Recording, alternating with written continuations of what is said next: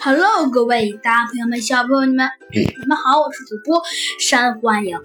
今天呢，山欢迎呢来给您播讲我们的、我们的、呃呃、我们的、我们的小鸡墩墩探案记。上回呢，我们讲到了我们的。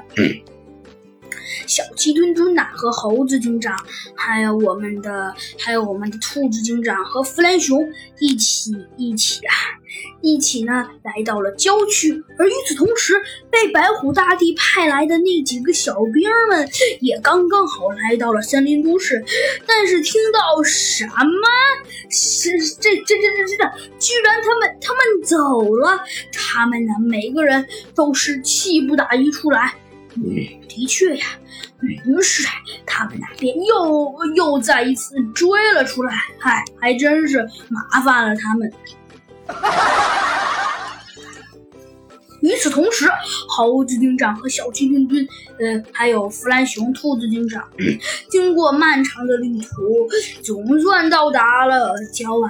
嗯，虽然到达了到达了郊外，但是但是猴子警长和小鸡墩墩，呃，好像好像有一点点怪怪的。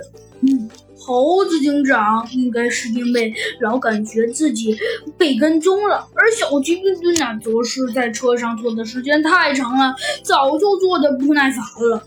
嗯，这，唉，还真是这样。而与此同时，再说说那几个坏家伙。